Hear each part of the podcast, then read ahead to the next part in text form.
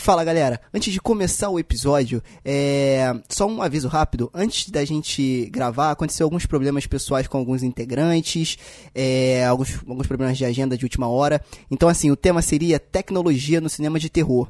A gente até pediu algumas sugestões do que vocês acham lá nas nossas redes sociais.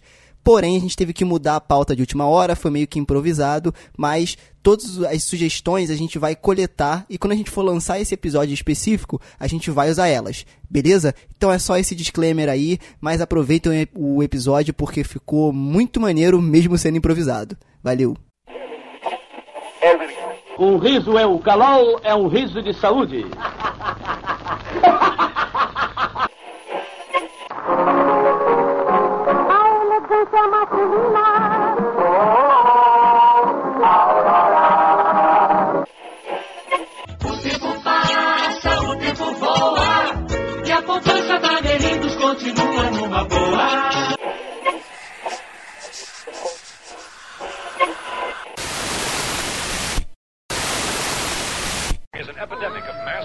being committed by a virtual army of unidentified assassins.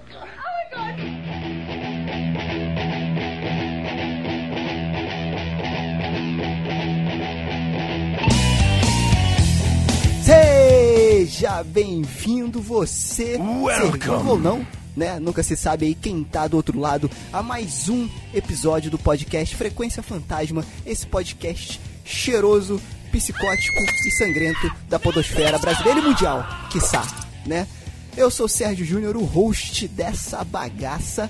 E no episódio de hoje, vamos lá, veio no improviso aqui, pessoal. Veio no improviso aqui. É, problemas, problemas com a equipe, né? Então temos que nos é, ajustar aqui para a gravação. Não podemos deixar de gravar para vocês, meus queridos, né? Então surgiu um tema. E o nosso tema de hoje é o seguinte: nós vamos especular, né? Vamos filosofar, especular sobre o futuro do cinema de terror.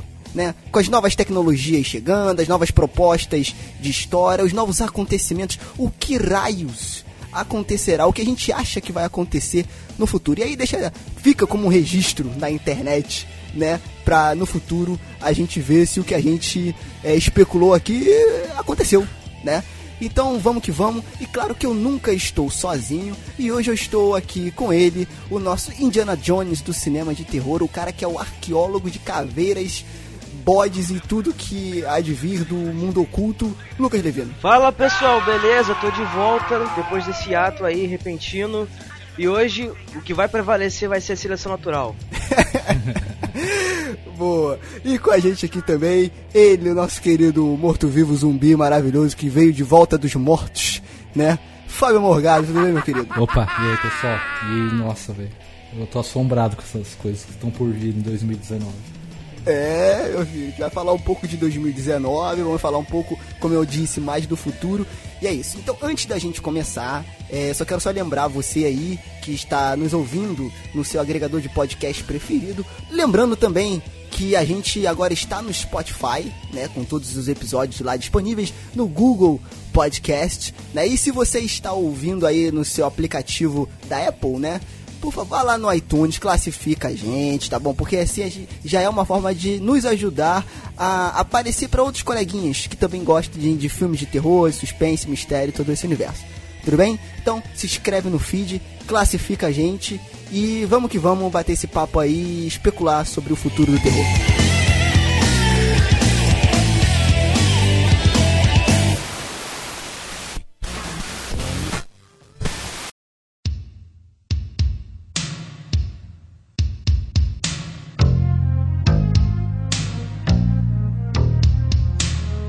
Então, gente, começamos agora 2019, né? E aí, como todos os anos, várias promessas, né, de filmes de terror, não só de terror, né, como no cinema em geral, obviamente, mas como o nosso ramo de atividade, digamos assim, é o terror, a gente fica mais ligado nesse gênero. Tem várias estreias para serem lançadas aí durante o ano e assim, aí por conta desse problema que teve de gravação, de a gente, a gente pensou, cara, então vamos especular aí junto com os ouvintes, né? Como será o futuro daqui pra frente, de 2019 pra frente, do cinema de terror? O que, que a gente acha que vai mudar, que vai ser acrescentado nos filmes, tanto de tecnologia como de proposta, roteiro, enfim. É, eu quero começar falando aí sobre os filmes de 2019, né? Que, tem, que temos aí. Né? A gente vê que temos aí vários re remakes, né, para ser lançados aí. É, pelo menos eu acho que o Brinquedo Assassino e o Pet Cemetery, né, o Cemitério Maldito, vão ser lançados aí em 2019. E o que, que vocês acham aí desse lance de fazer remake? Né, fazer remake usando novas propostas, meio que a, que a proposta, quando os caras vão fazer o, o, o, o remake, eles sempre falam que é atualizar a nova geração, né, sobre aquela proposta antiga, trazer pro, pro mundo atual. O que, que vocês acham desses remakes, principalmente do Brinquedo Assassino, que é um clássico, né, dentro do gênero, você querendo ou não, ele é considerado um clássico. E o Cemitério Maldito aí, que é baseado na obra do Stephen King. Atualizar pra nova geração em que o Mertiolate não arde é um problema sério. Olha aí, olha aí, cara. Mas como assim? Por que, que tu acha? Não, é, é, não, é sério, cara, porque, olha só, foi um problema que a gente comentou no episódio da, da, da Freira. O filme, ele tinha uma censura um pouquinho maior, e aí por conta de. de vamos, ser sinceros, por conta de, de vontade de querer fazer mais dinheiro, eles tiveram que reduzir, mudar algumas cenas e tal, para que o filme fosse, digamos assim, mais comercialmente é, é, ventável. Então baixaram a censura do filme. O mesmo aconteceu também com, com aquela porcaria do Slender, do Slenderman. E, cara, isso é um problema sério, porque você torna o filme um pouco mais palatável pro grande público, diminui as cenas de gore ou a tensão do filme, ou até mesmo alguma coisa um pouco mais séria que o filme possa tratar, para que o filme seja mais assim amigável a um público novo, cara. E sinceramente, acho que isso foge um pouco da proposta do terror, que é realmente ser um gênero que incomoda, que toca na ferida, que fala de coisas que as pessoas não querem falar e que você sai às vezes ou com um peso, tipo, caraca, o que eu acabei de ver, ou então reflexivo, querendo pensar, porra, é mesmo, eu não tinha pensado por aí e tal. E porra, isso. Sério, hoje em dia, cara, isso faria todo sentido com algumas coisas que a gente vê, é, com as mudanças que a sociedade tá, tá sofrendo. E pô, você querer fa fazer um filme agora é, mais para todo mundo, cara, é, é, aquele, é aquela coisa. Você quer agradar todo mundo e acaba não agradando ninguém. Aí você, você, vocês acham que. Eu concordo com o Lucas,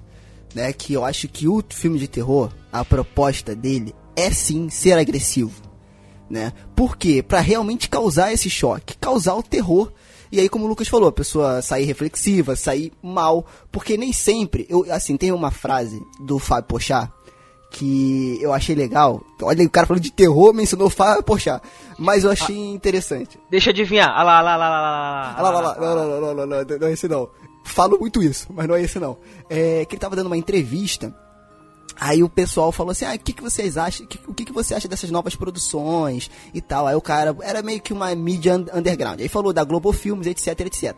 E ele falou assim: então, as pessoas hoje, e aí por muita influência, aí foi uma opinião dele, tá? E que eu concordo. As pessoas hoje, por uma influência. Por um, as pessoas hoje, por uma influência da mídia, de rede social, si, ou, ou seja, da informação em si, que é muita, né?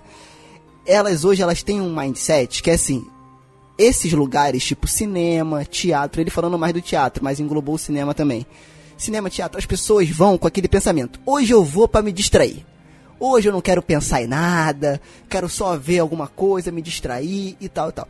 E ele falou que é o contrário. O conceito, né, da arte lá atrás, um dos principais conceitos, não vou falar que é o principal, mas um dos principais é causar reflexão é fazer, tipo assim, cara, eu não vou no teatro para esquecer da vida. Não, eu vou pra eu me lembrar de quem eu sou e refletir sobre aquilo. Entendeu? Então, eu acho que como o terror, ele bate mais forte, né? Ele é mais agressivo, ele te entrega aquilo ali de uma forma mais seca. Você, ele, ele acaba sendo uma coisa de nicho, onde as pessoas têm que ir atrás e a indústria ela não consegue massificar entendeu? Porque se ela massificar, as pessoas vão se sentir ofendidas, e ainda mais no mundo que a gente vive hoje, né? É, que assim, eu vou, eu vou ser sincero, eu não acho que, ah, o politicamente incorreto morreu. Não, cara, assim, se a pessoa se sente ofendida, ela tem o total direito de fazer o que ela quiser, de falar, beleza, entendeu? Só que assim, eu acho o seguinte, tem lá, se você não quer ver, só não assiste, cara. É só isso. Vai assistir outra coisa. Vai assistir o Paulo Gustavo gritando lá na tela do cinema. Entendeu? É, é assim, é simples, cara. Só que acho que as pessoas. Tipo assim, se eu não gosto, não pode ter. entendeu? Hoje tá muito assim. Então acho que por isso que o terror não consegue ganhar o terror na sua forma mais é, é, visceral, né? Não consegue ganhar tanto público porque por conta disso, porque ele ofende, ele é agressivo e ele é pra ser isso mesmo. Entendeu? E é o jeito dele contar histórias e do jeito que ele faz você re- refletir. Né? Aí, não sei, o que, que vocês acham? Então, eu acho assim, eu não, eu não culpo é, o lance de geração, de ser essa geração um, um problema, eu culpo mais a própria indústria, sabe? O terror em si, ele passa por mudança igual qualquer outro tipo de. É, de outros filmes. De produto. Exato, é, no cinema, por exemplo, a década de 80 ela foi recheada de filme de brucutu, tá ligado? Era o que a gente tinha, filme de ação brucutu. É, década de 90 partiu mais pro brucutu artes marciais e foi mudando, sabe? O terror, ele acompanha isso. Se você pegar a década de 90, era aqueles filmes tipo Eu Sei O Que Vocês Fizeram no Verão Passado, que era um filme mais teen, com uma pegada de terror com suspense, sabe? Sim, E- sim. E, que pegava um público, uma, uma faixa etária boa e dava dinheiro. O problema é que a Sim. indústria, ela quer massificar isso pra transformar, tipo, eu quero que todo mundo veja. Então, que nem o Lucas falou do caso da, da freira, né? Que baixaram a faixa etária. Isso daí prejudica porque o terror, ele, querendo ou não, ele é um nicho, cara. Sabe? Ele é diferente de outros filmes. Sei lá, um, um- filme fantasia, sei lá, Senhor dos Anéis, que vai todo mundo ver. Vai o pai, vai o filho, sabe? É, o, o terror Então, ele- assim, na, Hum, pode falar. então, na sua opinião, você acha que o terror nunca será um, um gênero de massa? Como é a comédia, como é a comédia romântica, os filmes de ação. Porque assim, cara, beleza, as pessoas falam que o filme de terror é pesado, que não sei o que lá. Eu concordo, mas cara, John Wick fez sucesso e ele dá tiro na cara do maluco cinco vezes. Na tela do cinema, na sua cara. E todo mundo bate palma, acha sensacional. Não, não, eu, eu- Entendeu? Então, eu acho assim, que não é. Esse é o problema. Eu acho que a indústria quer transformar ele definitivamente em massa e não é. Ele é cíclico. Você entendeu? De repente, por exemplo, você pega a, a obra do James Wan, certo? Da, de- de- dessa, de- dessa sequência que ele fez, desse universo. O primeiro deu certo, o segundo deu certo, sabe? Aí ele tem um pico, ele vai até um certo momento, os caras não estão segurando a bola com a bola com o roteiro, isso vai cair, vai mudar, sabe? Então assim, vai surgir alguma coisa do terror que vai pegar um, um- um público novo, que vai levar pro cinema e vai durar um certo período. Só que isso vai mudar, as pessoas vão enjoar, vão querer outras coisas, sabe? É igual, sei lá, Fred Krueger, é sexta-feira 13. Ele muda, já não pega mais, sabe? É meio que forçar. Entendi, mas aí você não acha que é uma parada meio que.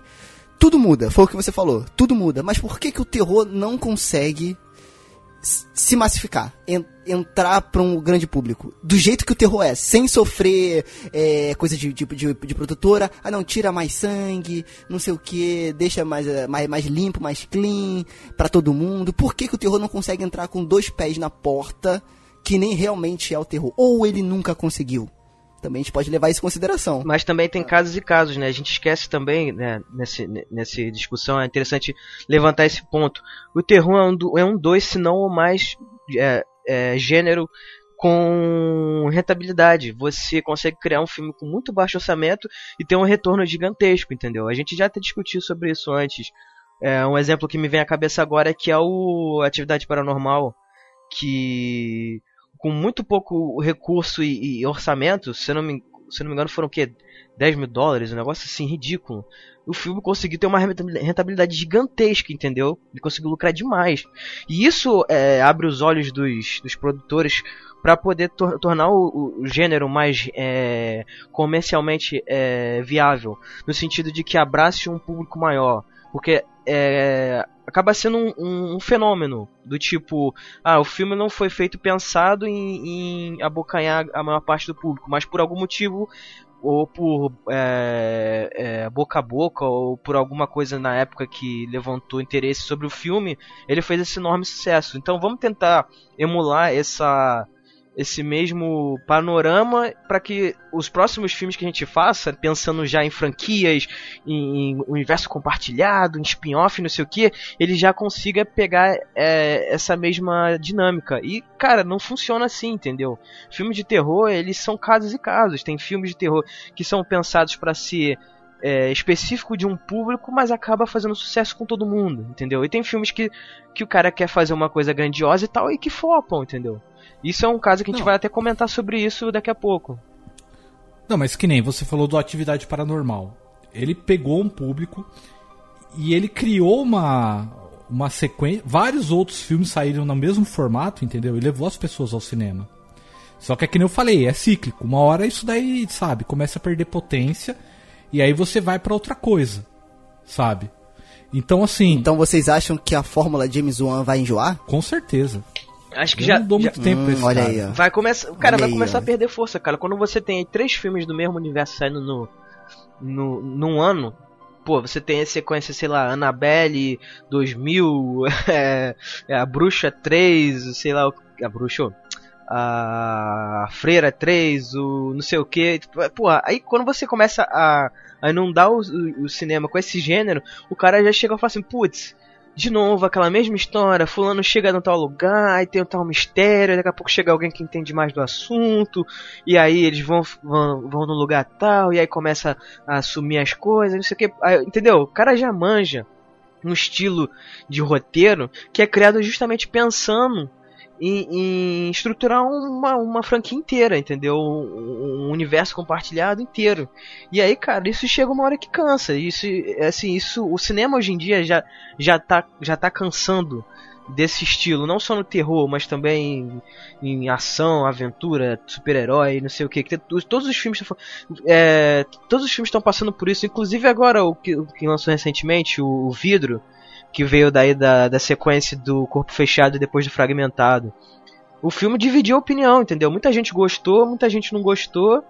E. Ah, mas, vam, mas vamos lá, vemos e convenhamos. A saga Vidro aí, a trilogia dos heróis aí do, do Shyamalan, cara, não é terror. E nem suspense. É Não, um Então, É um thriller, é um thriller ali. Os três. Entendeu? Quer dizer, os dois, porque eu, eu, eu, eu não vi o vidro ainda. Ainda bem, porque é ruim mesmo. Mas assim, a minha, a minha opinião sobre o filme do Xaxá é o seguinte. Eu, eu vi algumas entrevistas que ele tinha comentado que quando ele fez o Corpo Fechado, ele sonhava já com uma trilogia, sabe? Sim, sim. Aham. Será? e eu Será? acho que é mentira. Então, a minha opinião é mentira. Porque o Corpo Fechado ele é um excelente suspense, sabe? Que ele se torna um filme de herói no plot twist. Mas o filme inteiro é suspense. O Fragmentado veio muitos anos depois e, a, e, e eu, eu não senti a, a- aquela ligação que deveria ter, sabe? Com o Corpo Fechado. É, a, única ligação é o Bruce Só- Willis aparecendo no final, né? Que, Que são que poderia ter sido só um easter Então, egg, mas né, cara? assim, é. Né? Ma- Mas assim, eu acho que ele é, mudou a própria qualidade. Não é a qualidade, não é que tá pior a qualidade, mas assim, mudou o próprio formato, entendeu? E se você for ver vidro, eu achei o filme muito mais dinâmico, apesar de ser um filme longo e chato, do que os outros, sabe? Como se ele tivesse acelerado. E, e faltou estrutura de roteiro pra deixar a história bem embasada, como se fosse uma realmente pensado numa trilogia. Eu acho que ele fez o Corpo Fechado, que foi um filme que, que ele teve vontade de fazer pra tratar do universo de herói, num filme de suspense. Eu acho que ele fez de uma, uma maneira magistral, porque o plot twist tá no final, sabe? Ele é todo um filme de suspense e e aí acabou não dando muito lucro na época, mas acabou se recuperando conforme o tempo, virando uma obra excelente dele, do currículo dele. E aí os caras falaram, não, beleza, então continua fazendo, sabe? Entendi. Mas aí, então, então a gente já tá começando a especular aqui. Então, vocês acham que daqui pra frente a fórmula James Wan, que eu não acho ruim, tá? Eu acho legal, ok, é, vai cansar. Né? Como a gente tá co- discutindo aqui, o, o terror, como os outros gêneros, são cíclicos. Né? Então tem hora... se, bem que, tipo assim, comédia romântica, comédia não é tão cíclico assim. É porque eu acho que o terror ele usa elementos que estão pertinentes na sociedade naquele momento né? Então, por exemplo, vai ter um filme que eu tô esperando muito, né? O Us, né? Que é do mesmo diretor do Get Out, do Corra, que vai sair esse ano, é um filme com a temática parecida com Corra, pelo menos pelo que a gente viu até agora, e que é uma questão muito pertinente na sociedade. Como o Lucas falou aí do brinquedo assassino, por exemplo, o novo remake me parece que não é mais um boneco possuído por um espírito, é um robô que deu defeito, com um defeito ali e que começa a atacar as pessoas. Entendeu? Então assim, eles, foi o que eu falei, eles pra frente nos remakes e nesses novos filmes, eles estão tentando atualizar a proposta para a sociedade, para o que tá pertinente na sociedade hoje em dia, porque o terror é isso, ele traz o que tá ali, o que tá acontecendo, pra te dar um soco no estômago e falar, cara, é hora da gente refletir sobre isso, né? Claro que nem sempre, nem sempre. Eu, eu acho que no fundo sempre tem. Porque, ah, mas Jason. Jason é um cara que sai matando as pessoas e é isso. Mas o primeiro, o segundo, ali até o 3 mais ou menos, ele tinha aquele conceito de que, cara, é, é- é do, do lance do, do, do do sexo adolescente, dos perigos e de um cara que vinha pra punir esse ato. Então, tipo assim, tem uma parada ali no fundo. Entendeu? Então o terror sempre tem uma discussão que ele levanta. Não esquece também da época de contracultura, movimento hippie, né, cara? Exato. Que era mal visto pela, pela galera mais conservadora como degenerados, como a galera que não quer nada, quer ficar é, usando droga e fazendo sexo o dia todo, não sei o que. E aí tem esse meio que. essa visão conservadora sobre a punição divina, sobre os seus atos, sobre o pecado e coisa e tal. Isso era muito pertinente na época. Inclusive, eu acho que os filmes slasher nasceram dessa. Dessa. desse panorama. Inclusive, é, é, acaba estranhamente, eu diria, é, sendo coinc- coincidindo com a época em que começou a surgir os primeiros casos de assassino de, de serial killers nos Estados Unidos. E isso, acho que o conjunto disso- de todos esses elementos é, criou esse gênero. Então, é, eu acho que é bem por aí, entendeu? É, a gente tentar emular coisas que acontecem na sociedade atualmente e que como isso possa ser, ser transformar em um gênero de terror e de que maneira a gente pode discutir isso de uma forma um pouco mais incisiva, talvez um pouco mais, é, é, digamos assim, desconfortável e tal, porque é a função do gênero até. Mas assim, cara, se você vai fazer um remake de algo que já é consagrado, algo que tem um, um porquê de estar ali, acho que nem sempre você precisa atualizar, entendeu?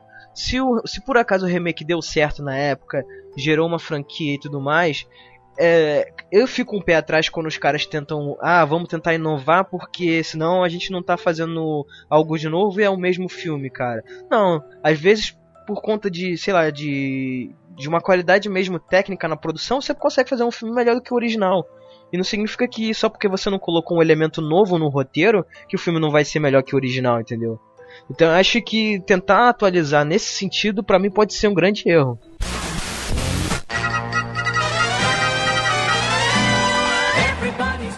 Você que está nos ouvindo aí também pode seguir a gente lá no Facebook, Frequência Fantasma, a gente faz a nossa brincadeira lá. Segue a gente no Twitter. Você que é preguiçoso, por favor, faça o favor de nos seguir lá no Twitter, arroba Fantasma, e no nosso Instagram, né, no Frequência Fantasma, que, pra variar um pouco, é Frequência Fantasma, tudo junto. E lá você vai ver os bastidores dessa bagaça, a gente posta algumas coisas lá, algumas votações, pra você também participar dessa bagaça, beleza?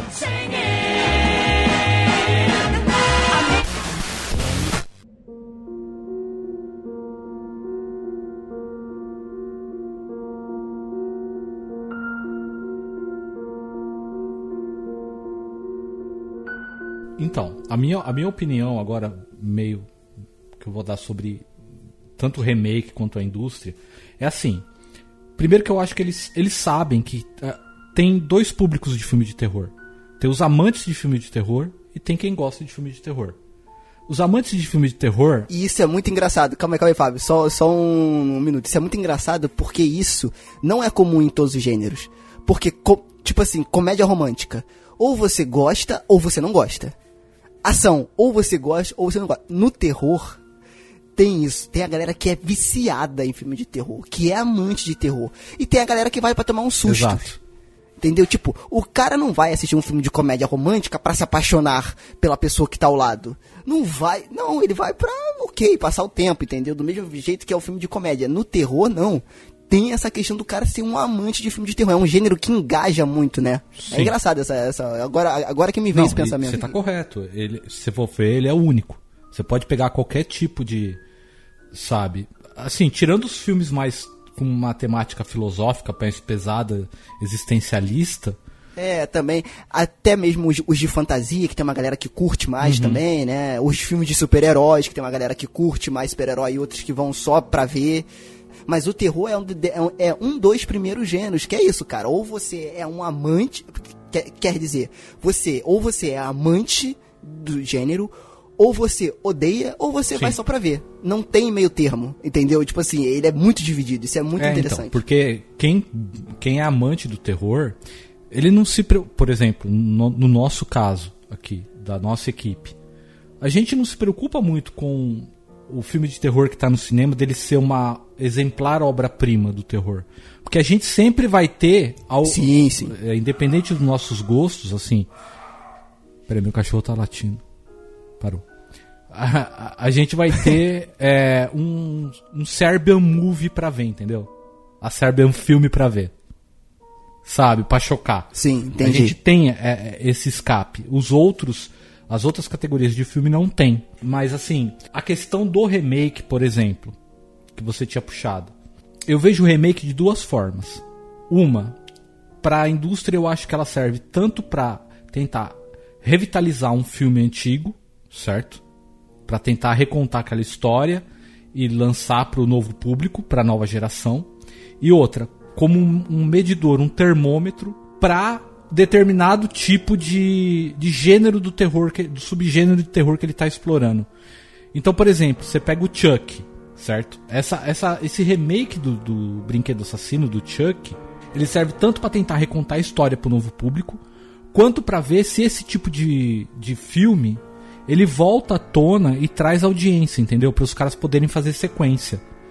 E, e aí eles vão mudando, né? É, aquele lance de acompanhar a geração, que nem tava falando dos filmes de slasher, que pegavam muito da geração hippie, eu acho que pra pra essa geração atual não funciona tanto porque a gente tá sempre numa dinâmica muito rápida de é, sempre uma coisa nova. Agora é tipo muito tecnologia, Então- né? Então por isso que às vezes eles tiraram o do espírito e botaram, ah, é um robô que deu. Eu acho que é mais palatável. Então, né? eu não sei pra se- Nova geração. É. Então, e eu não sei se vai funcionar. Ah, beleza, o Chuck agora ele é o brinquedo de pelúcia da Sarah Connor, entendeu? Entendi. Ele é um protótipo do T800. Sei lá, É velho. interessante mencionar justo o Chuck, porque teve o. Recentemente teve lançado o culto do Chuck e o filme foi um fracasso, cara. Então tentar revitalizar a franquia, trazendo um reboot do clássico e uma, e uma nova. um- Uma nova.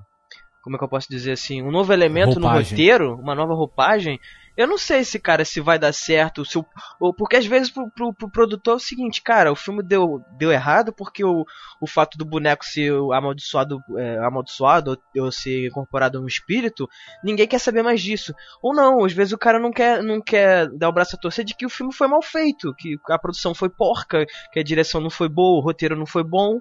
E às vezes o cara quer botar a culpa só no elemento do roteiro por conta de, de que ah, não é um. Não é um, um- uma história, sei lá, atual pro- pra- e apelativa para os dias de hoje, cara. Às vezes é isso, às vezes falta esse tato e essa essa coragem de admitir, ó, nós erramos, fizemos um filme mal feito e tal, e a gente pode tentar refazer um filme novo, com bem feito, com um bom roteiro e tal. Cara, às vezes é isso, e a gente consegue sentir em muitas das produções Então, que estão sendo lançadas atualmente. É. Halloween. Vamos lá. É um remake. É um remake, reboot, continuação, enfim. Que foi lançado lá no final de 2018. Eu achei. Assim, só, só antes, Ah. antes de você entrar, só eu acho que a frase do Sabe o Mad Max Fury Road? Aham. É que nem ele falou, não é um reboot nem um remake, é um, uma, um revisit, sabe? Estamos revisitando Entendi. o universo, sabe? Eu acho que seria isso. Desculpa ter É, atrapalhado. pode ser. Não, não, beleza, de boa. O que acontece? Foi um reboot, remake, continuação, sei, sei, sei lá o que diabo foi, foi aquilo. Foi, eu, eu adorei o filme. Então, que funcionou muito bem porque o filme foi muito bem produzido, teve um roteiro bom e trouxe é, questões atuais e tudo trabalhando em conjunto, entendeu? Não foi só tipo, ó, vamos fazer o filme porque a franquia foi rentável naquela época e acho que ela pode ser rentável hoje. Não, cara, até porque Mad Cara, eu, eu conheço Mad Max por, por conta do meu pai, que é muito fã da, da série. Mas eu duvido, cara, que, que é, a maioria das pessoas da minha época iam conhecer o filme de 70 e pouco, de 80 e pouco, entendeu?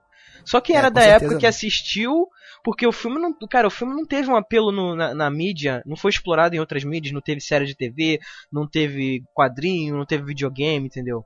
Isso, isso voltou agora. E o, e, o, e o diretor, o George Miller, ficou cozinhando esse filme durante 20 anos, 30 anos, entendeu? Pra poder, pô, agora sim eu tenho uma. Eu tenho uma história pra contar, eu tenho uma produção boa pra fazer, então vamos fazer. Entendeu? Diferente dos filmes que a gente vê, que só estão saindo porque, pô, fez sucesso no passado, ficou um tempo esquecido e eu acho que se a gente voltar dando uma roupagem atual vai dar certo. Mas esquece do principal, cara, que é qualidade no roteiro e na direção. Entendeu? Então, então vamos lá. É, já que a gente já tá falando, já puxamos um outro, uma outra parada aqui de especulação que é remakes pro futuro, né? A gente tá falando de alguns remakes aqui que vai acontecer. Eu quero puxar o Halloween e já emendar em outro e pra gente ter essa, essa, essa discussão aqui. Halloween, beleza, lançou, porra, filme que eu sempre falo que eu, porra, no meio do filme eu subi na cadeira, tirei a blusa, comecei a rodar que nem um maluco, achei o filme sensacional, achei muito legal. Mas aí que tá. Todo mundo que é amante de filme de terror adorou Halloween no, no máximo, gostou, achou ok. Né? Teve, teve, teve gente que não gostou tanto assim, mas ok, é um filme legal. Eu adorei. Agora, você vai ver com um grande público, né? A galera ou não viu, não sabe nem do que se trata, tá? Ou não gostou, né? Ou passou batido, enfim. Esse barulho, o, o que, que eu quero. Qual é, qual é o ponto que eu quero chegar? Esse barulho fez porque o filme, ele ele manteve muito a essência dele, que funcionou na época, e conseguiu atualizar algumas coisas. E a galera gostou, entendeu? Porque ele mantém a essência e atualizou. Mas será que a essência daquela época não bate muito melhor na galera que gosta de filme de, de terror e entende como funciona e não pra massa, pra galera que gosta de qualquer coisa? E aí, eu já emendo com outra coisa. Cemitério Maldito, que vai lançar agora em 2019. Na minha opinião, a gente até gravou um episódio com o Xi lá do 80 Watts, né? Se você quiser, vai lá no, no, no podcast dele, ficou um episódio muito bacana que a gente falou sobre Cemitério Maldito, que é da década de 80, né? E aí eu te, eu te, eu te falo, pra mim, não é um bom filme, é um filme legal pra caramba, mas não acho um puta filme e clássico como algumas pessoas dizem. Eu acho o conto muito melhor, tá? Mas o filme, ok, beleza. É... Ele vai ter o remake agora em 2019. Eu, sinceramente, não sei o que ele pode atualizar para essa nova geração. Eu acho que ele é um filme que funciona naquela época e eu, em vez de indicar o filme, eu indicaria muito mais o conto para as pessoas lerem, que eu, na minha opinião, assusta muito mais. O que, que vocês acham desse novo remake que vai vir agora de 2019 do Cemitério Maldito? E eu queria saber de vocês também futuros remakes que vocês acham que provavelmente vai acontecer no futuro e que vocês gostam da ideia ou vocês acham a ideia merda, que acham que pode acontecer e que não vai ser legal. Olha, eu, eu assim, eu vi o trailer do Cemitério Maldito, me decepcionou. Né? Eu achei que fugiu muito e eu acho que esse filme ele vai apostar ainda nessa onda de jump scare. Ele vai ser isso. Hum, entendi. Porque Fórmula James Wan. Exatamente. Porque assim, o filme antigo ele é datado. Ele é um filme legal, pra minha geração no caso, que ficou super falado por causa de ter uma criança assassina, um gato, sabe, endemoniado lá que ressuscitou dos mortos e tal. Mas eles, eu acho que agora eles vão apostar nisso. No gato dando susto, em você tomando susto com um morto, sabe? E vai ficar um filme fraco de roteiro, eu acredito. Que eles não vão, eles não vão explorar o roteiro do, do Stephen King, sabe? Da maneira que tem que ser explorado. Eu não tô apostando muito. Tal- to- tomara que eu queime minha língua. Eu queria muito me decepcionar nesse sentido e ir no cinema e curtir muito o filme, sabe? Porque eu acho um puta de um livro, Cemitério Maldito. Mas essa questão de remake, assim, eu sou, eu sou favorável. Assim, eu sou aberto pra isso. Eu acho que, pô, se tem oportunidade, faça, faça bem feito. Alguns são clássicos demais pra tentar trabalhar. Por exemplo, eles querem fazer o remake do Lobisomem Americano solto em Londres, sabe? Que é um puta clássico oitentista. E, se eu não me engano, ele foi um dos. Acho que foi o primeiro, um dos primeiros filmes de terror a ser indicado por efeito de maquiagem, efeito especial, sabe? Ele é muito marcante pra época. Se eu não me engano, ele foi o filme que estreou essa categoria de efeitos especiais aí. Se eu não me engano, Exatamente. Quem, quem tiver curiosidade, vai no YouTube, procura um lobisomem americano em Londres, vê o trecho da transformação dele no lobisomem que você vai ficar impressionado. Com a técnica na época e é tudo, sabe, nada digital. Então, assim, eu acho que esse, esse filme. Como que eles poderiam fazer esse filme se tornar atual se ele foi tão marcante pra época e ainda é reverenciado hoje? Com efeitos digitais? Eu não gostaria de ver um efeito prático transformado em digital, sabe? Nesse sentido, já que o efeito prático ficou muito bom. Talvez um outro filme, se você pegar, por exemplo, O Enigma do Outro Mundo, talvez, ele se adaptaria, seria um bom remake. Cara, eu sinceramente não sei muito o que esperar. Pelo trailer, eu senti isso que o, o Fábio mencionou, de ele seguir ali um ritmo do- de, de filmes modernos, como a franquia do James Wan. O problema, cara, é que eu não sei até que ponto o esse filme ele vai tentar trazer, sei lá, elementos do, do original e até que ponto ele vai querer seguir uma coisa nova, entendeu? Porque você pode ter um equilíbrio ali entre, entre as duas coisas, entendeu? Só que é, é aquilo que eu falei, só depende da, da qualidade da produção. Se você fizer um filme bem, bem feito, cara, é, por mais que você mude algumas coisas do roteiro, no final vai sair uma coisa positiva. Pode ter mais fãs, assim, hardcore, que é, cultuam o original e não gostem. Beleza, isso acontece sempre, entendeu? Agora, não vão poder negar que o filme foi bem feito. Só que o filme precisa ser bem feito pra isso, entendeu? Então é aquela questão, o original, ele não foi um. é, Assim, eu, eu sinceramente não acho que foi um filme muito bem feito, entendeu? Ele teve um orçamento bem reduzido, a produção dele não foi muito boa. Mas ele, ada- ele adapta uma história muito boa do, do, do Stephen King. E acho que esse foi o grande apelo do filme para aquela época. Agora, se a produção do filme for bem feita e com a história do, do Stephen King, pode dar certo, entendeu? Vai depender do, do quão bem trabalhado o roteiro e a direção forem. Até porque ele traz elementos ali da vida cotidiana, problema numa casa e tal, que já estão batidos, entendeu? Então precisam ser trabalhados de forma mais cuidadosa. E dá o tempo dele, né? Pra história se desenvolver. Porque eu acho que é uma história que, assim, como o, James, como o Stephen King trabalha, são histórias mais lentas, entendeu? Elas demoram mais para se desenvolver. O elemento sobrenatural, ele não é tão visível no início. Então, se o filme ele, ele for por, por esse caminho, vai dar certo. Agora, se não, se ele só se propor a dar sustinho, a querer agradar o grande público, cara, acho que vai ser, vai ser um filme legalzinho, mas vai ser esquecido, Entendi. entendeu? Então, tem uma declaração aqui dos dois diretores, né? Que eles dividem a, a direção do filme, obviamente, do Cemitério Maldito de 2019, o Kevin Kolsch e o Dennis Weidmeyer. E tem uma declaração que eles deram para uma revista, para um site americano, falando: todo bom filme de terror é um drama. E provavelmente nós vamos seguir essa linha com o Cemitério Maldito. Então, assim, beleza.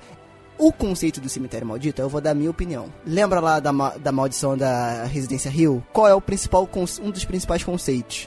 O que morre na casa fica vivo na casa. Só que aquilo ali tem uma- um lance metafórico, enfim, beleza. No cemitério maldito, o negócio é literal. O que você enterra no cemitério volta à vida, literalmente. Então, assim, a minha curiosidade é saber, com essa declaração, como que ele vai trabalhar isso para que não fique galhofa.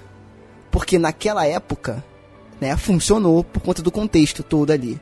Entendeu? Não sei se hoje vai funcionar. Estou curioso para ver, não vi trailer. Pra não me decepcionar, como o Fábio já tá se decepcionando aí. É complicado, Entendeu? cara. Sabe? Mas também tem outra questão, né, Fábio? Que é. Que é. Às vezes o trailer não é bem feito, entendeu? Isso acontece. Às vezes o, Então, a produtora tá vendendo um trailer que, que não é a pro- a proposta do filme. E aí pode ser que o filme seja outra coisa. sim, exatamente. Por isso que a gente evita até ver trailer, né? Pra gente não, não cair nessa. Mas o que eu vejo muito e o que me preocupa é que os filmes de terror atualmente, a maioria que estão saindo, eu não sei se é um problema na hora dos caras montarem o filme, fazerem os cortes, os roteiros estão muito furados, cara. Sabe? E tá me preocupando muito isso. Você consegue ver no filme que tá faltando coisa que você sabe que talvez estaria ali, estaria ali, sabe? Você sente isso, você fala, não, tá faltando coisa aí, mas dá, dá pra perceber que o cara provavelmente escreveu aquilo. E, e, e assim, nós estamos com tanto avanço tecnológico no sentido de efeitos especiais para fazer um filme de terror, que tá deixando de impressionar um pouco e a- o pessoal tá querendo se apegar mais a roteiro, sabe? Um roteiro bem construído é tudo pra um filme, né? Ah, com certeza. É, porque às vezes o, o filme pode ter efeitos visuais bostas, mas se o roteiro for bem escrito e te convencer que aquilo ali tá acontecendo, você entra. Você entra na dança e aceita. Claro, cara. É o senso de descrença, né, cara? Ah, vou dar um exemplo. Um Lugar Silencioso. É um ótimo filme com um bom roteiro, entendeu?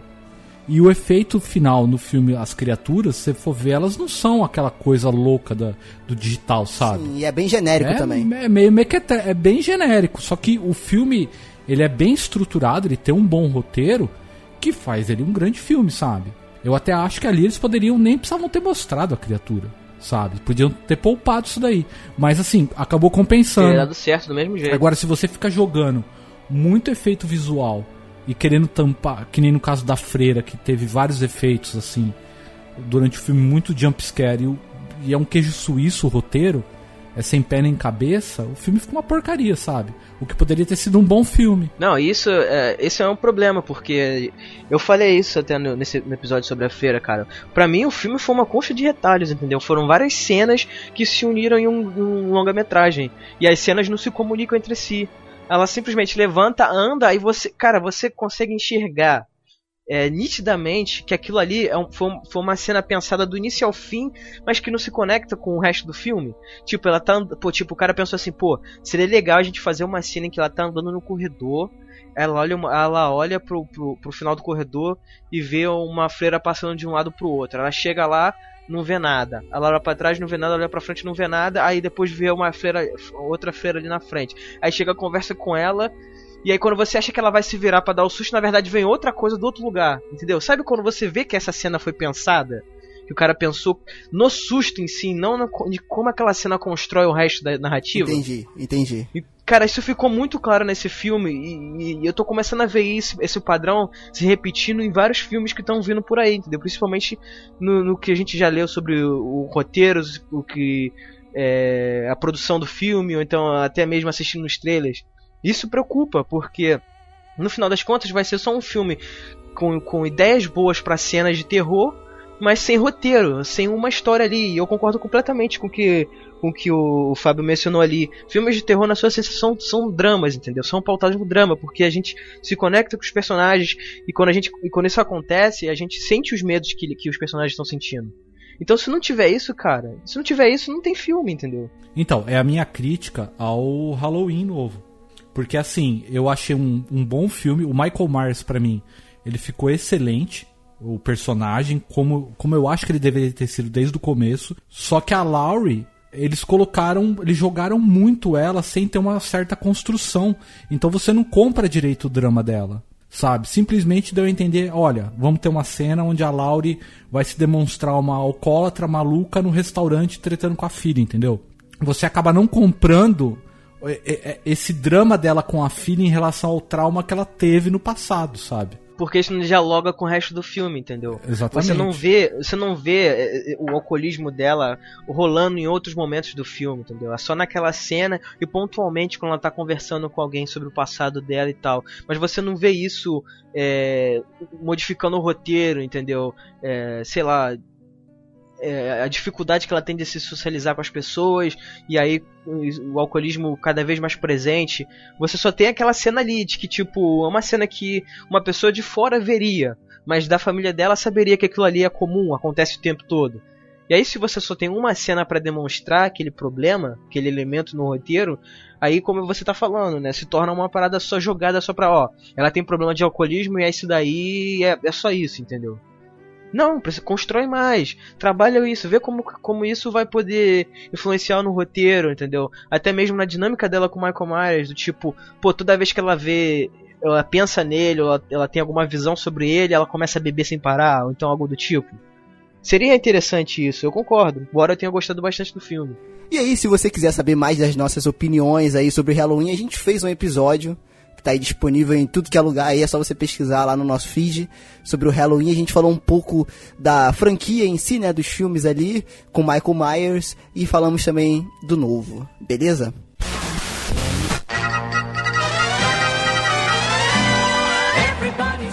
Tá vendo as artes aí do Frequência Fantasma que a gente posta? Já vi algumas pessoas elogiando as artes do Frequência Fantasma, isso é bem legal. E quem faz as artes pro Frequência Fantasma é o Rafael Cravo. Não sei se vocês lembram, ele já participou num episódio com a gente lá do Sacrifício do Servo Sagrado. E ele é o designer desta bagaça aqui também. Então, todas as artes ele que faz. Então, se você precisar de algum serviço de designer, aí, né, site, logo, o Rafael faz tudo. Então, eu vou deixar o contato dele aqui no post do episódio. E aí você, se você quiser, entra lá em contato com ele, fala que ouviu no Frequência Fantasma, que ele vai te dar um desconto bacanudo, valeu?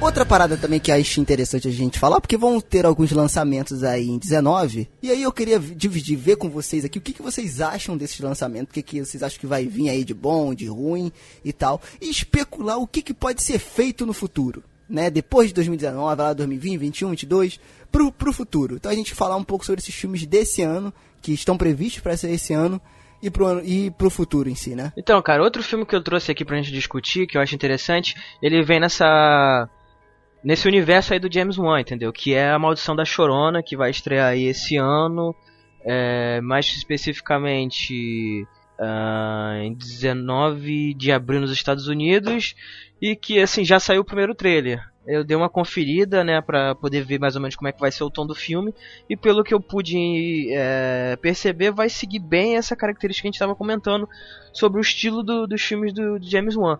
Assim, ele trabalha na produção, tá? Ele não é o diretor. O diretor é o Michael Chaves, que dirigiu a é, Invocação do Mal 3. E, cara, é assim, vai ser, vai ser nesse sentido. É, vai ter uma historinha lá com, com bastante pano de fundo pra jumpscare. E assim, eu, eu não sei muito o que esperar, cara. Eu acho que ele vai seguir bem assim, bem formatado, padrão, entendeu?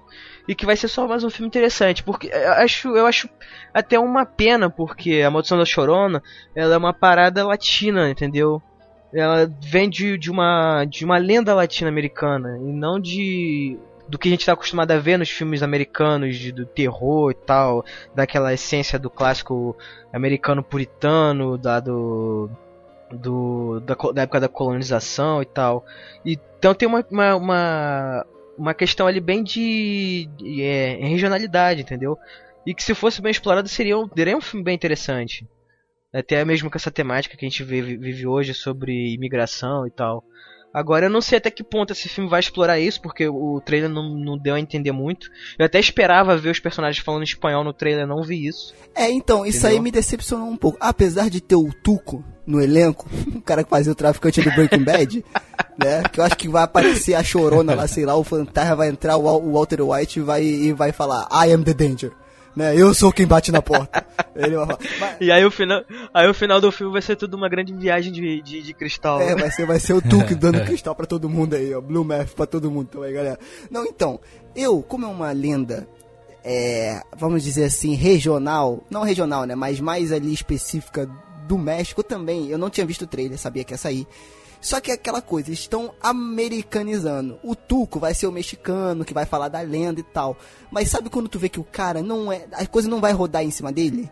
Tipo, vai uma família americana, Exatamente. blá, blá, blá, blá. Por quê? Porque eles querem trazer isso pra cultura americana. Entendeu?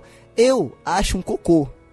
Né? Porém, como é a fórmula James Wan e vai estar tá com o nome do James Wan lá, né? Produzido por James Wan, vai levar gente pra caramba no cinema. Eu vou ver porque a lenda realmente é muito bacana, né? E é uma das promessas aí de 2019, né? Vamos ver o que, que, que, que vai dar isso aí. Eu não vi o trailer. Não sou fã do James Wan. A Freira deu uma bilheteria ótima. E é um queijo suíço roteiro. Então eu tô preocupado com a chorona. Agora que vocês falaram que é uma lenda latina, porque eu não conhecia, sabe? Então eu tô esperando de tudo. Desde um filme de terror sobre um fantasma que tenta pular o muro lá nos Estados Unidos que vai ser construído, até, sabe? Sei lá, meu. É. Ó, tem... Mas olha só, cara, eu acho estranho trazer pra, pra realidade americana, porque, cara, olha só, se, é... o que mais tem hoje em dia nos Estados Unidos, cara, se você for, sei lá, é... na parte de mais ao sul, sei lá, Miami, é até ali em. Como é que é? Los Angeles, cara, tem muita gente latino-americana, muita, assim, é, tipo, é difícil você achar até um americano ali no meio da galera. Entendeu? Então, pô, cara, tá, tá- já tá, já faz parte da, da realidade americana, entendeu? Aí, pô, você trazer isso pro, pro- pro- Tem que ser um personagem extremamente é, é, coadjuvante, é, secundário e não sei o que, só pra fazer o elemento ali do, do, do regionalismo, pra explicar a lenda e tal, e só pra trazer isso pra cultura americana, cara. Não sei, eu, eu, eu acho que isso não dá certo, entendeu? Eu acho que, pô, tinha potencial ali pra trabalhar uma história interessante e. é, a- e atual, falando sobre, sobre questões atuais da sociedade. E, pô, se, se seguirem só pra esse elemento de tipo, ah, sabe aquele, aquele personagem é, estereotipado, tipo, ah, ele é o chinês que vai contar sobre tal coisa, ah, ele é o angolano que vai contar sobre tal coisa, e aí os personagens são americanos? Só tem o cara lá só pra dizer que tem, pra poder trazer pro, pro, pra, pro universo ali do filme? Cara, eu não sei, velho. Eu, eu acho que isso é um puta de potencial desperdiçado. Um que eu tô esperando, que eu achei interessante, é o The Hole in the Ground, né? Que aqui tá previsto para estrear 1 de março nos Estados Unidos, não tem ainda data para estrear aqui no Brasil, que é baseado numa lenda irlandesa de um garoto, né? O, a mãe, uma mãe e um filho se mudam pra Irlanda e o garoto do nada desaparece. E aí, quando o garoto reaparece depois de um tempo, a mãe dele começa a perceber que aquele garoto não é o filho dela, mas é como se fosse, é a figura do filho dela. Mas ela começa a perceber que não é, entendeu? Então, assim, o conceito é legal, novamente. Vamos ver. Não sei se é uma produção totalmente americana. Eu acredito que não, tá? Acho que é uma produção britânica, não sei. Mas vamos ver. É um filme que eu tô esperando aí de 2019. Também tirando o Us, né? Que eu acho que tá todo mundo que curte cinema de terror Eu ia falar isso tá agora. esperando nós, né, que vai estar previsto para lançar dia 21 de março, que aí foi dirigido aí pelo Peli Pili, não sei como é que pronuncia o nome, o nome dele, o mesmo cara que dirigiu o Corra, né, o Get Out, que também foi um filmaço, né? Não é Jordan Peele, cara? Isso, Jordan Peele, isso, exatamente. Eu achei que você ia falar, pô, você ia falar Pelé, pô. Esse Hole in the Ground, eu acho que ele tem, tem uma promessa, acho que talvez seja um filme bom. Porque, assim, é uma fórmula que já foi explorada em filme de terror e deu muito certo, sabe? Essa coisa de você não ter certeza, seu filho ficar em suspense, misturado com terror. É uma coisa mais psicológica. Eu acho que esse filme é ele. Talvez seja um bom filme, sabia? É. Tem o Brightburn também que vai lançar aí em 2019, né? Que é o Super-Homem do Capeta, né? Aquele maluco lá que é o garoto que ganha os poderes aí sinistros, mas em vez dele fazer o bem, ele faz o mal. Cara, isso é muito interessante, porque eu tô lendo um livro, que na verdade eu até parei, é, que é o Coração de Aço, não sei se vocês já ouviram falar. Que é num universo onde os super-heróis, onde existem super-heróis, só que em vez dos super-heróis fazerem o bem, eles fazem o mal. Porque na cabeça deles, eles acham que, pô, cara, quem é mais forte do que eu? Quem que pode bater de frente comigo? Então eu que mando. E aí eles transformam a Terra, começam a transformar a Terra numa ditadura dos heróis no mundo inteiro. Entendeu? E aí o Coração de Aço é o personagem, é o vilão principal, que ele é baseado no super-homem. Porque ele não tem nenhuma fraqueza, ele não morre até, né? Claro que eles vão descobrir uma fraqueza, enfim, mas ele é o cara que é o invencível, ele é o homem de aço, ele não morre, ele toma tiro e o cacete, entendeu? E aí a missão desses rebeldes que tem no livro, né? Tipo, uns rebeldes é de derrubar essa ditadura de heróis. É interessante um conceito, porque esse mundo da Marvel é muito colorido e muito legal. Todo mundo que tem superpoder quer fazer o bem. E aí, se fosse um cara querendo fazer o mal com superpoderes? Eu acho que essa é a proposta do Brightburn. Cara, na boa, se eu tivesse superpoder, você acha que eu ia perder meu tempo ajudando o velho a atravessar a rua? Ah, para com isso, né, mano? Fábio, que... Para com isso. Então, Sabe, mas é. Eu lembro daquele filme, tem um filme com Samuel Jackson, que é The Jumper. Não sei se vocês já assistiram. Hum, já, já, já vi. Sim, Do, sim. do garoto que tem superpoder e ele rouba o banco, sabe? É isso, cara. Sim, sim. Sabe? Se eu atravesso parede, cara, já era.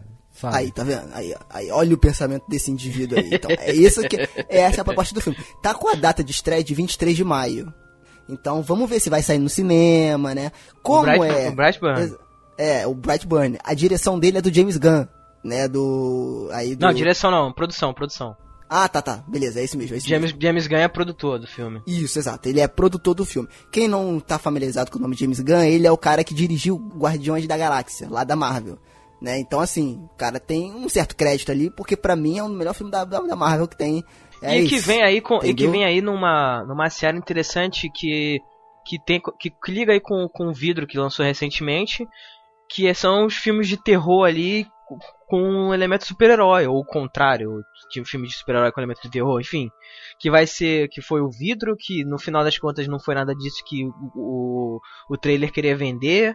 E o, aí vai ter esse Brightburn e também tem aquele é, os novos mutantes, né? Que também ve- vendeu aí um Vixe, trailer com elementos de terror e tal.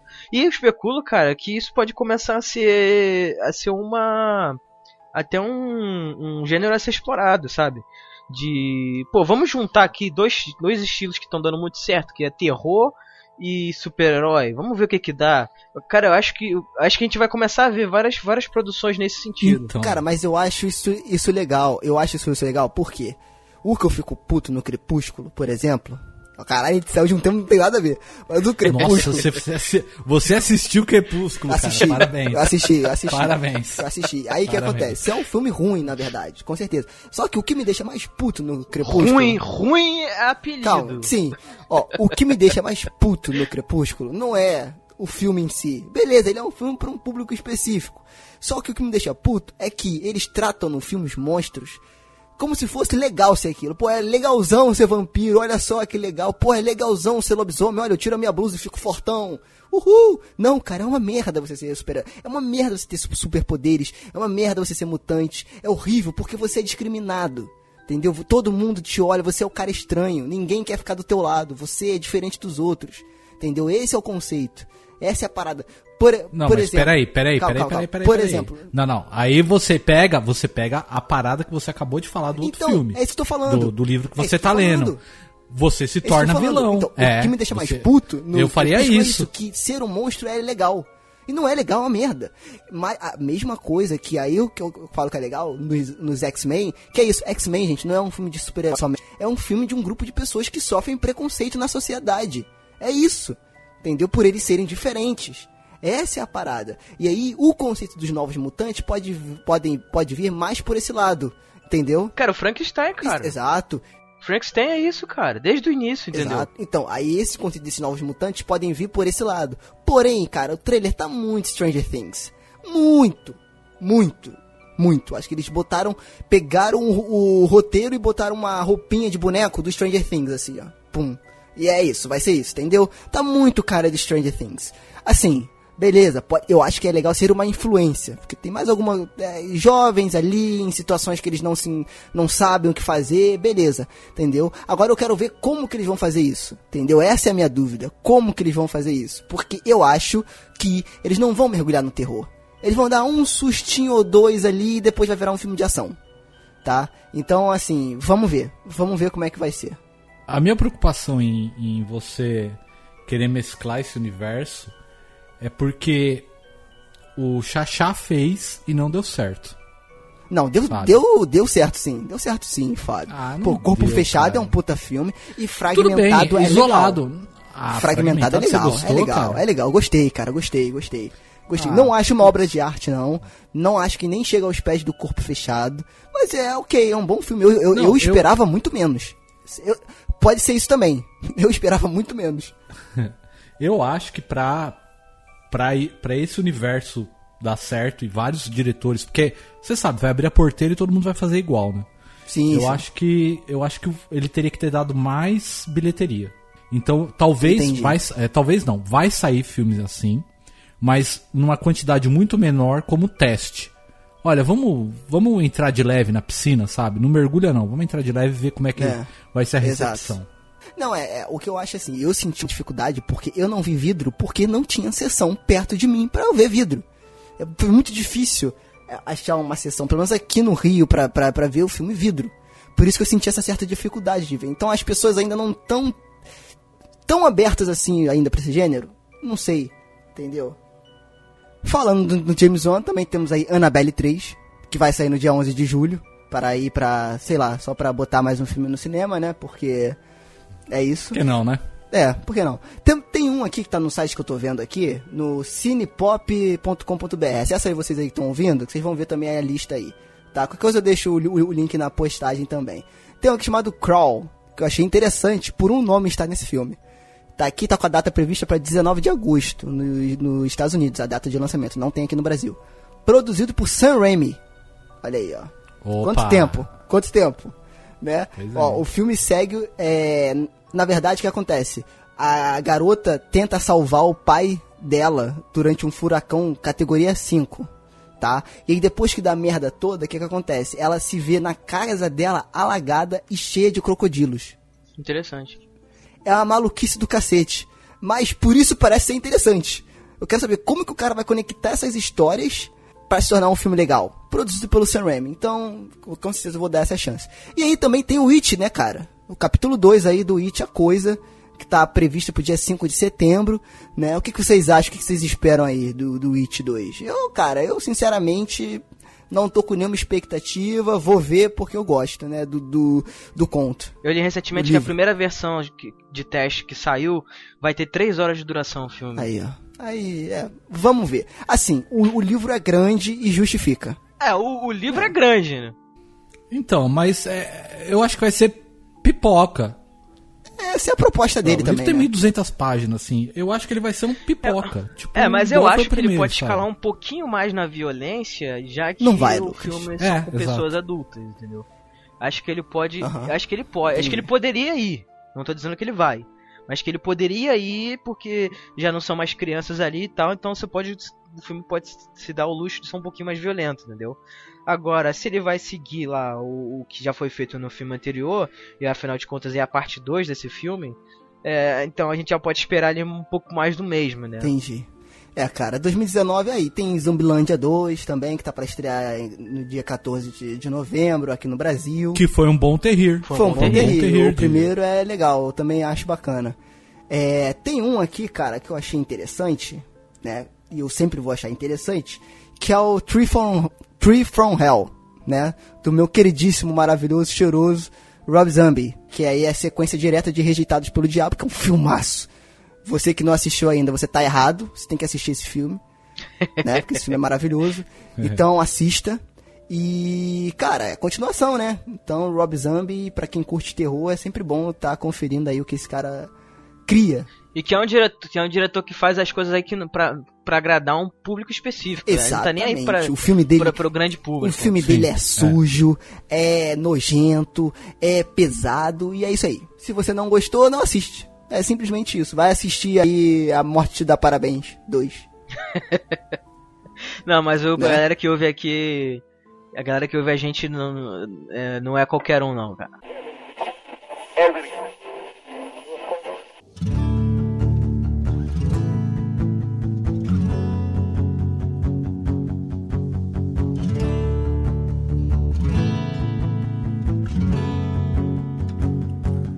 If you have ghosts, you have everything.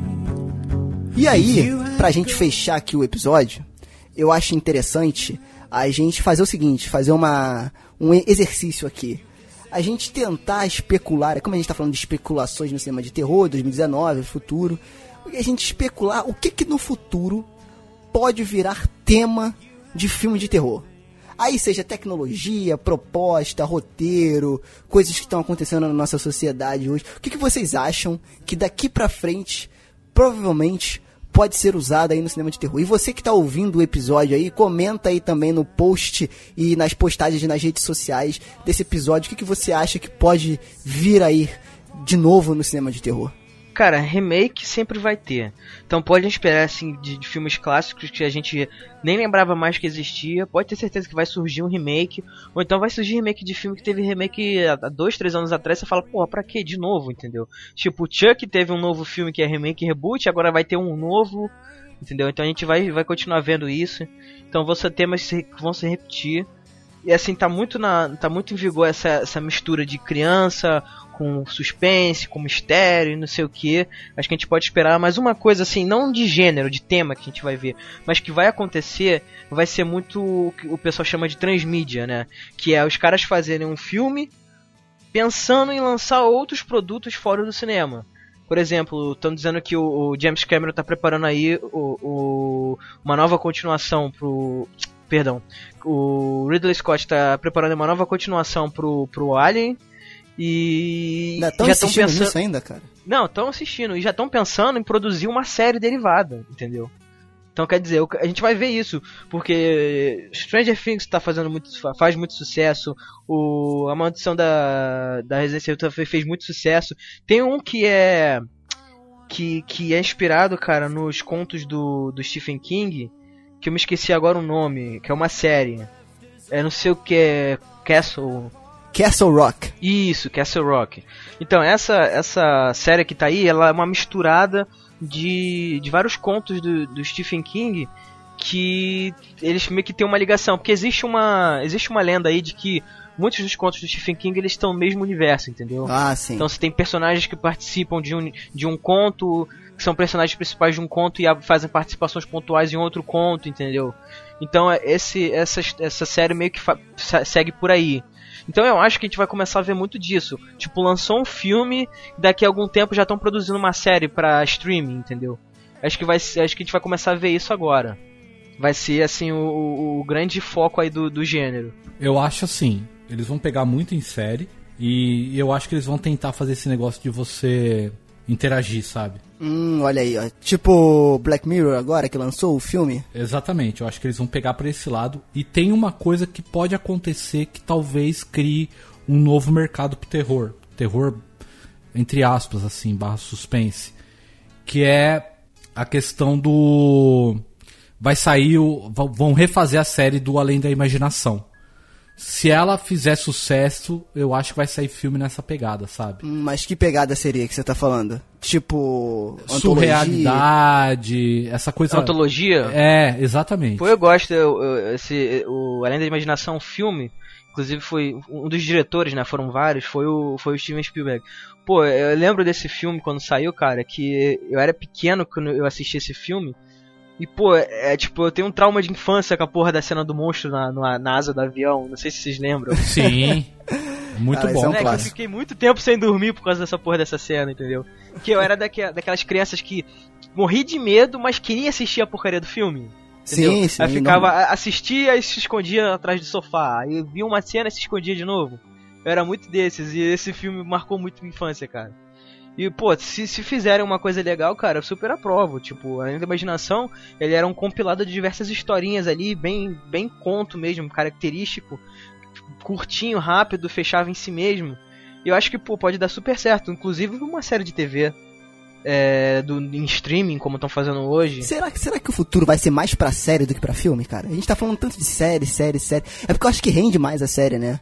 A série ela dá uma longevidade pra aquele produto um pouco maior, por ela tá sempre ali. Se bem que a Netflix agora lança tudo de uma vez, né? Então é tipo um filme grande que ele divide em partes. Mas é engraçado como as séries assim estão fazendo, sempre fizeram sucesso, né? E agora elas estão estão entrando mais de cabeça assim nos streamings e as pessoas estão consumindo mais. É engraçado essas paradas, né? É, cara, porque agora a busca mesmo desenfreada é pelo conteúdo, entendeu? A tecnologia já existe, o streaming já é realidade. Muitas, cada vez mais pessoas estão adotando, estão esquecendo a televisão tradicional e estão partindo pro streaming.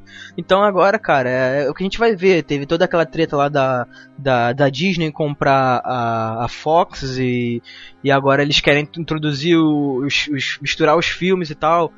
É, e aí também tem é, eles quererem lançar o próprio serviço de streaming, e aí você vai ter vários, Hulu, Amazon Prime, Netflix, é, o, o próprio da Disney. Então a busca vai ser por conteúdo. E pô, se terror faz sucesso, cara, vai ter, com certeza vai ter produção nesse, nesses streams, entendeu? Vai ser é, a busca deles agora, ainda mais com os sucessos que a gente, tá, que a gente já mencionou. Então com certeza a gente vai começar a ver mais, mas eu acho que vai ser essa mistura, cara, de lançar um filme e lançar uma série, ou, ou vice-versa, sabe? Pra poder tirar tudo, todo o proveito que aquilo ali pode ter. E aí, provavelmente eles vão apelar pro clássico, entendeu? Pô, é, fugindo um pouquinho aqui do terror, mas a gente tá vendo ali, pô, Senhor dos Anéis, que foi um filme que su- deu super certo no passado, os caras querem transformar em série agora. Então acho que a gente vai começar a ver filmes, é, remakes, que, que vão ser transformadas em série, entendeu? Eles não vão ser uma nova adaptação para, para o cinema, vão ser uma nova adaptação mais para a série, Entendi. entendeu? A gente vai começar a ver isso. Entendi. É, cara, na minha opinião, eu acho que como o brinquedo assassino, ele já tá mudando esse conceito.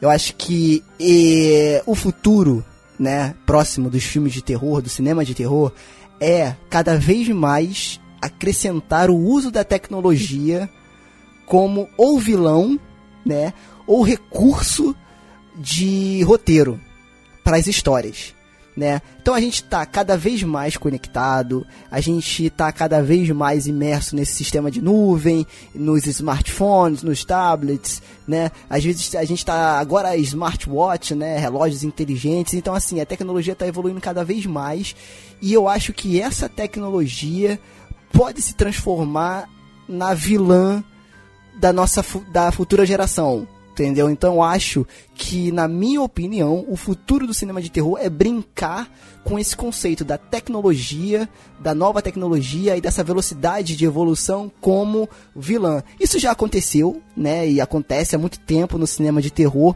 Porém, eu acho que agora eles vão fazer de uma forma diferente, mais atualizada, para as novas tecnologias, porque muita coisa mudou, né? Porque eu acho que naquela época a tecnologia ela veio para acrescentar na, na, na nossa vida, na, na nossa rotina. Eu acho que hoje a tecnologia faz parte da nossa vida. Da nossa. Tipo assim, a- a- Vai ser uma pegada mais, vai ser uma pegada mais rede social, né, mais Isso. essas coisas assim. Essas coisas assim, entendeu? A tecnologia como vilã. Tipo assim, hoje a tecnologia faz parte da gente, cara. Entendeu? Hoje o meu smartphone é uma extensão do meu corpo. Eu consigo viver. Eu acho que a minha memória é o que tá no meu cérebro, o que tá no meu smartphone. Você pode esquecer sua carteira em casa, mas tu não esquece teu celular. Exatamente. Exatamente. Então acho que essa dependência que a gente está criando também pode se tornar temas aí para histórias futuras. E claro que eu acho também que o que está acontecendo na sociedade hoje, das pessoas com mais voz para lutar pelos seus direitos em várias categorias, também pode vir a ser temas aí de, de filmes de terror no futuro, né? Ou oprimindo essas pessoas, ou então essas pessoas é, lutando pelos seus direitos e às vezes se tornando as opressoras das pessoas que são contra e ficar nesse embate, né? Eu acho que isso daria uma boa discussão também pro cinema no futuro.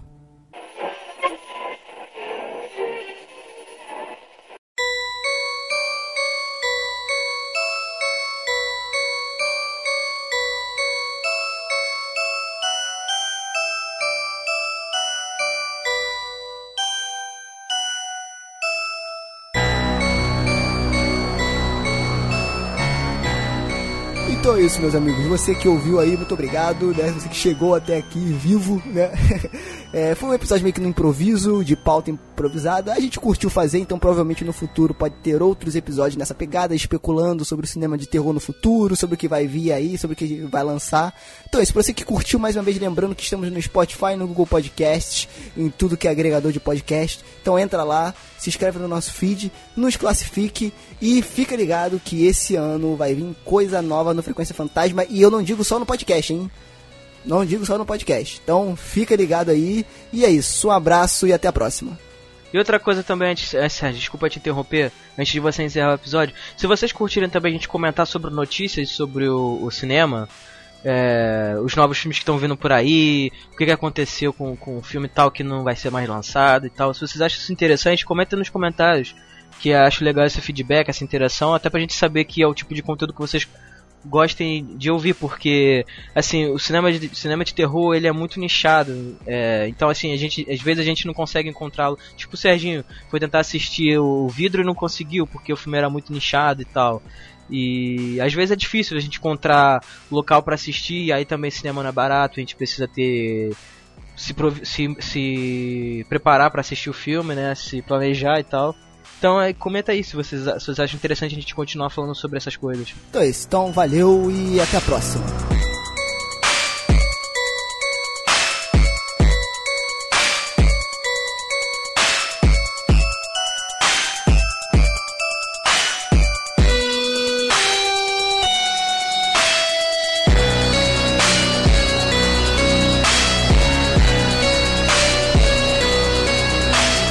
Entendeu, Sérgio? Que aí a gente pode ver o feedback da galera E aí de repente isso pode virar uma, uma, uma justificativa pra criar um, um, um episódiozinho mais curto. Pro- uma pauta. Não, o, não, o, o próprio Drops, entendeu? Pra gente comentar. Ver o que, que a galera vai achar.